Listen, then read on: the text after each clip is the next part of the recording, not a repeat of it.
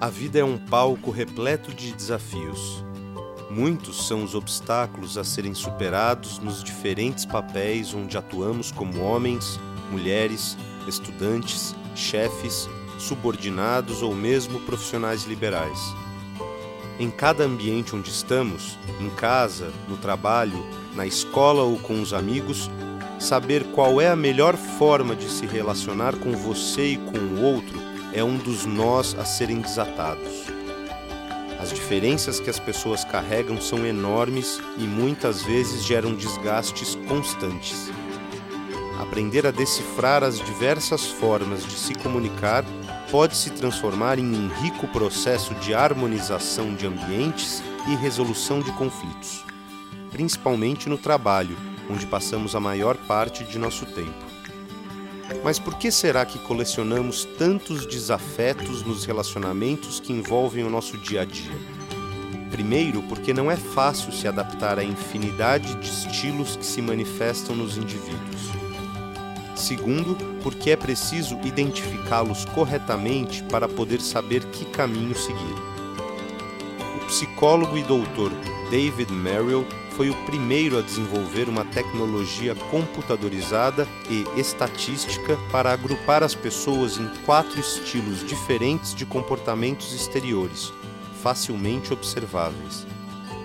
Por meio do método Interaction Styles, uma ferramenta para avaliar os diferentes estilos, é possível entender e melhorar as habilidades de relacionamentos interpessoais. Após aplicar um minucioso questionário de 58 perguntas, o Interaction Styles classifica as pessoas em duas dimensões, orientadas pela ação e pela emoção, que se subdividem em quatro categorias: relator, comunicador, analista e diretor. Quando a dimensão é direcionada pela ação, ela pode se manifestar pelo ato de advogar ou perguntar. A pessoa que advoga não hesitará em fornecer o seu ponto de vista. Falará mais alto do que os outros, mais rápido e de forma mais declarada.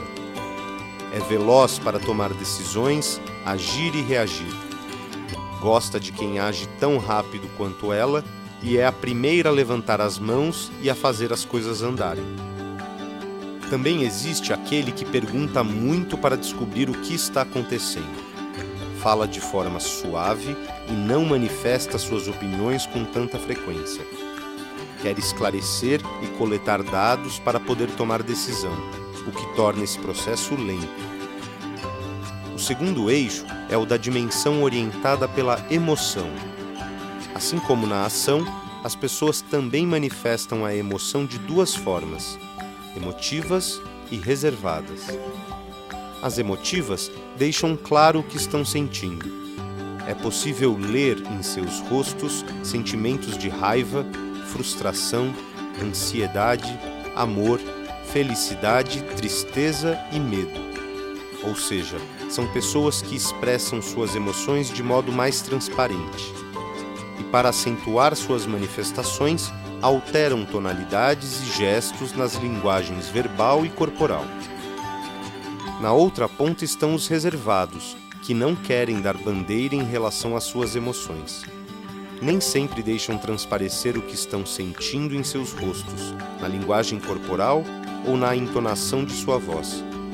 Eles são mais seletivos nos relacionamentos e sobre com quem partilham seus sentimentos experimentam sentimentos tão intensamente quanto os outros, só que não os demonstram.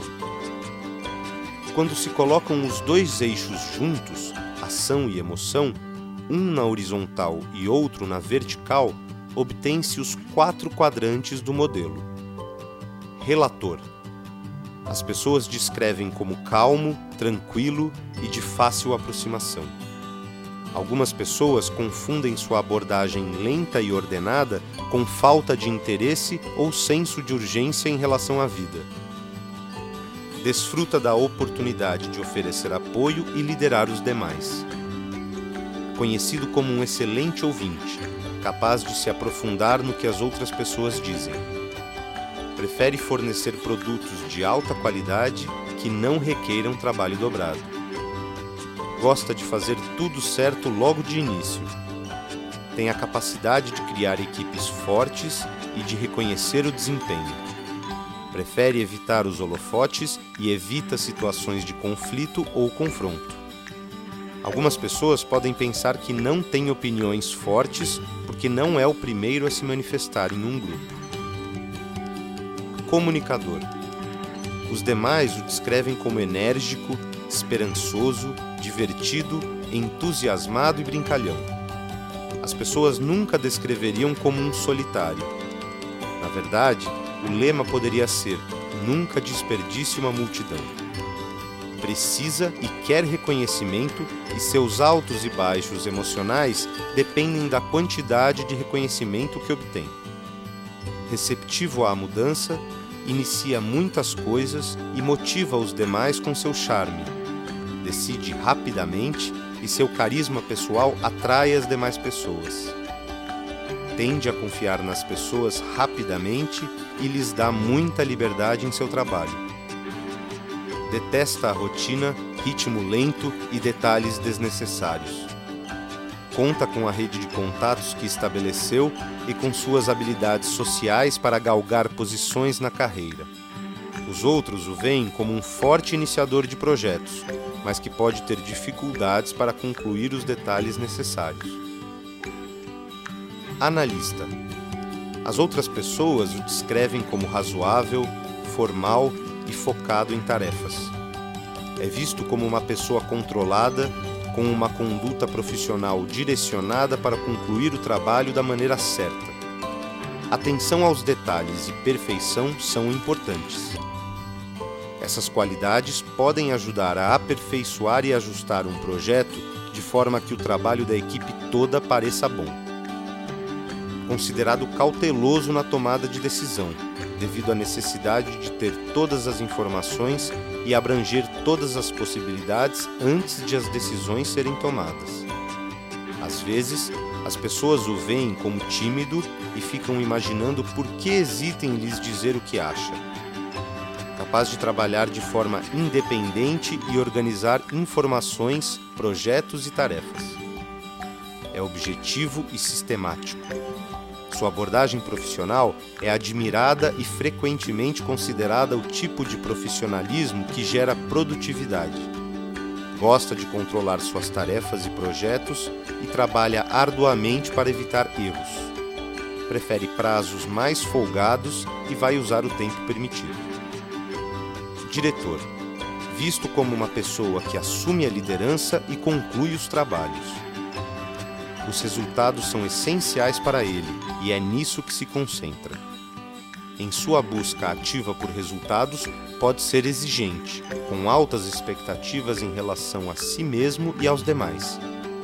É visto como capaz e seu desejo por resultados é admirado. Pensa de forma independente e está certo de que sabe o que precisa ser feito seu uso da estrutura e de uma organização sistemática o ajudam a obter a quantidade e qualidade de resultados que deseja. Embora o vejam como autoconfiante e determinado para produzir resultados significativos, as outras pessoas frequentemente pensam que as tarefas e os resultados são tudo o que importa. Trabalhar de forma independente lhe faz bem em sua dedicação séria em tocar os projetos, planos e decisões para frente, as outras pessoas podem parecer retardar demais a sua ação. Aprecia um problema estimulante ou interessante que lhe dê a oportunidade de usar análise e conhecimento lógicos para resolvê-lo de maneira oportuna. Seu comportamento pode ser visto como profissional com foco na solução do problema. O agrupamento das pessoas em quatro estilos não significa, para David Merrill, que um é melhor ou pior do que os outros. Cada um tem pontos fortes e fracos, e os que têm um estilo dominante tendem a provocar tensão nos outros três. Merrill concluiu que as pessoas gostam de ser tratadas da forma que se comportam. Em outras palavras, se elas estiverem com alguém que é menos orientado pela emoção, irão preferir que o outro também seja menos emotivo, e vice-versa. Conhecedor dos estilos das pessoas que estão no seu entorno, um dos segredos para criar melhores relações de convívio e desenvolvimento de projetos em equipe no trabalho, por exemplo, é entrar em sintonia com os padrões comportamentais do grupo, baseados no estilo de cada pessoa com quem você esteja se relacionando, seja na condição de equipe, chefe ou subordinado. As empresas que entendem isso conseguem crescer de forma mais harmônica e sustentável, mitigando vários dos conflitos do dia a dia. Para mais informações, acesse felipele.com.br.